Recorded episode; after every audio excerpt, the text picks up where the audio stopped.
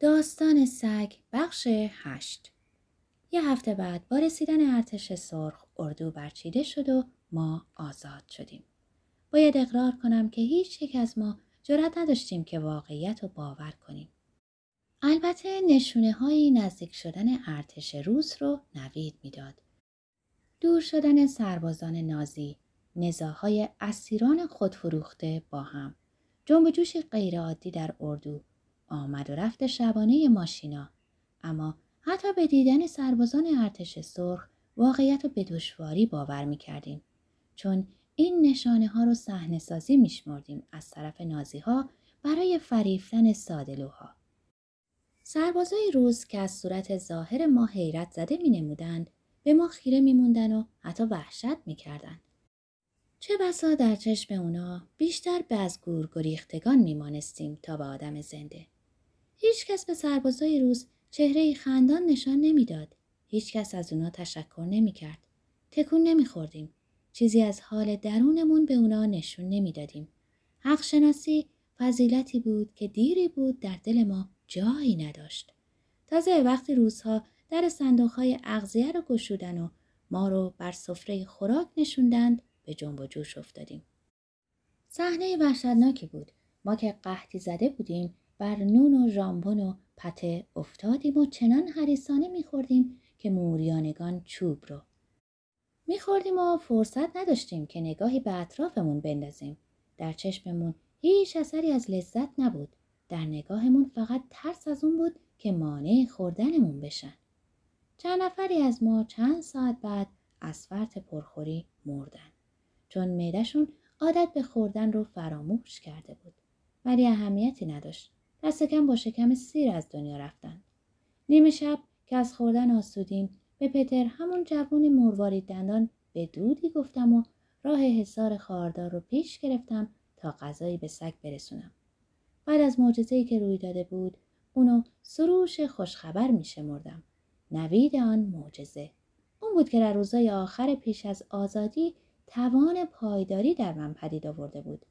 مقداری گوش در جیبم نگه داشته بودم تا شکمش از ازا در آورده و از تصور تماشای غذا خوردنش از پیش شادمان بودم. اما اونو ندیدم. هرچه از زمزمه کردم و بیهوده حرف زدم تا مگه صدامو باز بشناسه و سراغم بیاد تلاشم بیفایده بود. ناکامیم غم سنگینی بر دلم نهاد. به تلخی به گریه افتادم. گریه بیمنی. شبی که برای من نوید زندگی دوباره و آزادی داشت این حقیق گریه چه معنی داشت؟ با این حال دلم برای سگی ولگرد که تا یه هفته پیش برام ناشناس بود میسوخت. برای منی که برای نابودی عزیزانم اشکی نریخته بودم. روز بعد همراه گروهی از بندیان اردو رو ترک کردم. بار دیگه ساعتها در دشت برفوش پیاده راه افتادیم. هیچ چیز عوض نشده بود. راه های اجباری رو که تجربهش رو از پیش داشتیم ادامه می‌دادیم. بعضی مثل گذشته از پا می افتادن و مثل گذشته کسی به کمک باز نمی ایستاد و درماندگان مثل گذشته در بوران برف تلف می شدن. ناگهان از جانب چپ صدای پارسی شنیدم. سگ دوان دوان نزدیک می شد. من زانو زدم و دست به سویش دراز کردم. سگ خودشو در آغوشم افکند و دیوانوار به لسیدن دهانم افتاد. تماس زبونش به حیرتم انداخت. کمی مشمعز کننده بود. زبونش زهب بود و منو میسایید ولی آزادش گذاشتم که چهرم و بلیسه. این سگی که منو میلیسید نامزدی بود که در انتظارم نبود. خانواده بود که دیگه نداشتم. تنها موجودی بود که منو جسته بود. بندیان راهشون رو ادامه داده و ما رو وا نهاده بودن. ما دوتا همچنان از شادمانی مست بودیم. من مثل دیوونه ها فریاد میکشیدم و اون پارس می‌کرد و از بازیافتن هم شاد بودیم. من زمانی از جا برخواستم که سیاهی صف روندگان در افق از نظرم ناپدید شد. بهش گفتم بلند شو حیوان ما باید دنبالشون بریم وگرنه در برف میمونیم. سگ سر پهنش رو تکون داد. دهانش باز مونده بود و زبانش بیرون آویخته و به چپ و راست حرکت می‌کرد. با هم میدویدیم تا خودمون رو به قافله برسونیم. این نیرو از کجا بود؟ اون شب و اول بار با هم به صبح رسوندیم و بعد از اون هیچ رویدادی ما رو از هم جدا نکرد. هیچ زنی نبود که ما رو از هم دور کنه. وقتی با مادر داشتنا شدم که اون مرد. در مدرسه ای که قافله ما در اون اتراق کرد سگم خودشو برونم میفشرد و من کمتر از همراهانم از سرما در رنج بودم. نه فقط از سرما کمتر رنج می بردم بلکه وقتی سر نرمش و نوازش می کردم این تماس مهرامیز برام ارزش حضوری عزیز داشت که اونو درک می کردم و خوش بودم. چه مدت بود که آگاهانه به تن زنده گرمی دست نزده بودم. به قدر لحظه ای حس کردم که دوران تبعید به پایان رسیده و با این سگ هر جا که باشم در مرکز جهان خواهم بود. نیمه شب راه پیمایان خواب بودن و صدای خور و پفشون بلند بود و ماه از پشت شیشه مهالود نمایان بود. من به همراه سفر خود نگاه می کردم که شکمش سیر بود و گوشش رو بر دو طرف سرش چسبونده بار پاسداری خود رو وانهاده بود و من براش اسمی انتخاب کردم و گفتم اسم تو از این به بعد آرگوس خواهد بود. آرگوس اسم سگ اولیس بود. اولیس یا اودیسئوس پادشاه افسانه‌ای ایتاکا و قهرمان حماسه های معروف ایلیاد و اودیسه که بعد از پایان جنگ تراوا مدت 20 سال در دریاها سرگردان بود و ماجراهای عجیب شناخت تا عاقبت به کشور خود نزد زن وفادارش پنلوپه و فرزندش تلماخوس رسید. اما به قدری تغییر صورت داده بود که هیچ یک از کسانش اونو نشناخت. و فقط سگش آرگوس اونو به جا آورد. سگ چینی بر پیشانی انداخت و اطمینان نداشت که حرف منو درست فهمیده. بهش گفتم آرگوس یادت هست تنها جانداری که اولیس رو که بعد از 20 سال با چهره ناشناس به خونه برگشت باز شناخت.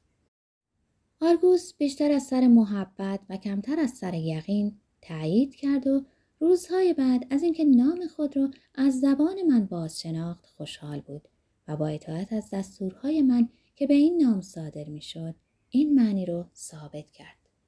سفر بازگشت ما کند و ناپیوسته و مقشوش بود. دار و دسته عجیب بندیان آشویتس، گرسنه، افتان و خیزان و تلو تلو خوران در اروپای ویران و نابسامان می‌رفتن و با اهالی نقاط سر راه که از ماتمی نامعلوم دردمند بودن و نمی‌دونستن از کدوم قدرت اطاعت کنند در میامیختند. ما رو که اسکلت های متحرکی بیش نبودیم بر حسب کاربان هایی که تشکیل می‌شد و نیز بر حسب امکانات اسکان از یک قرارگاه موقت صلیب سرخ به قرارگاهی ثابت به اینجا و اونجا میکشوندن و میکوشیدن از آخرین نبردها اجتناب کنند. من از چکسلواکی، رومانی و بلغارستان گذشتم و در استانبول به کشتی سوار شدم و از طریق سیسیل به مارسی و از اونجا با قطار به بروکسل رفتم. طی این سفر دراز آرگوس از من جدا نشد. هر کس که ما رو می‌دید از بی که بگذریم از دست آموختگیش حیرت می‌کرد. گرچه آرگوس دست آموخته نبوده و من در این راستا هیچ کاری نکرده بودم و هیچ اجباری در کارم نبوده بود و در فن سگ پروری نیز هیچ تجربه ای نداشتم. ما فقط به زنجیر محبت با هم پیوند یافته بودیم و از این حال شادمان بودیم. کافی بود قصد کنم به سمت چپ بپیچم که آرگوس راهش رو به اون سو کچ کرده بود. وقتی عکسی رو که یک سرباز آمریکایی در اردوی موقت از ما گرفته بود نگاه می کنم می بینم اتحاد ما در اون گیرودار قحط و گرسنگی در اون روزگار مهنت و بلا تکلیفی در اون تنگنای استراب تنها منبع غذای روحی و توان تحمل ما بود. ما دوتا هر یک از صحبت هم امید می جستیم. آرگوس حتی در نهایت گرسنگی وقتی تکنانی می جویدم آروم منتظر سهم خود بود. حتی اگه کسی به من حمله می کرد تا نون رو از دستم بگیره اون منتظر میموند و اطمینان داشت که اونو گرسنه نخواهم گذاشت و این در حالی بود که شخص متجاوز ممکن بود خودمم گرسنه بذاره. همین اطمینانش به کرم صاحبش منو مهربون و به انسانیت نزدیک می‌کرد. سگا از سر ساده دلی انسانها را کریم میپندارند. ای بسا که زیر نگاه آرگوس و از اطمینانش به انسانیت من بود که به آدمیت نزدیک می شدم.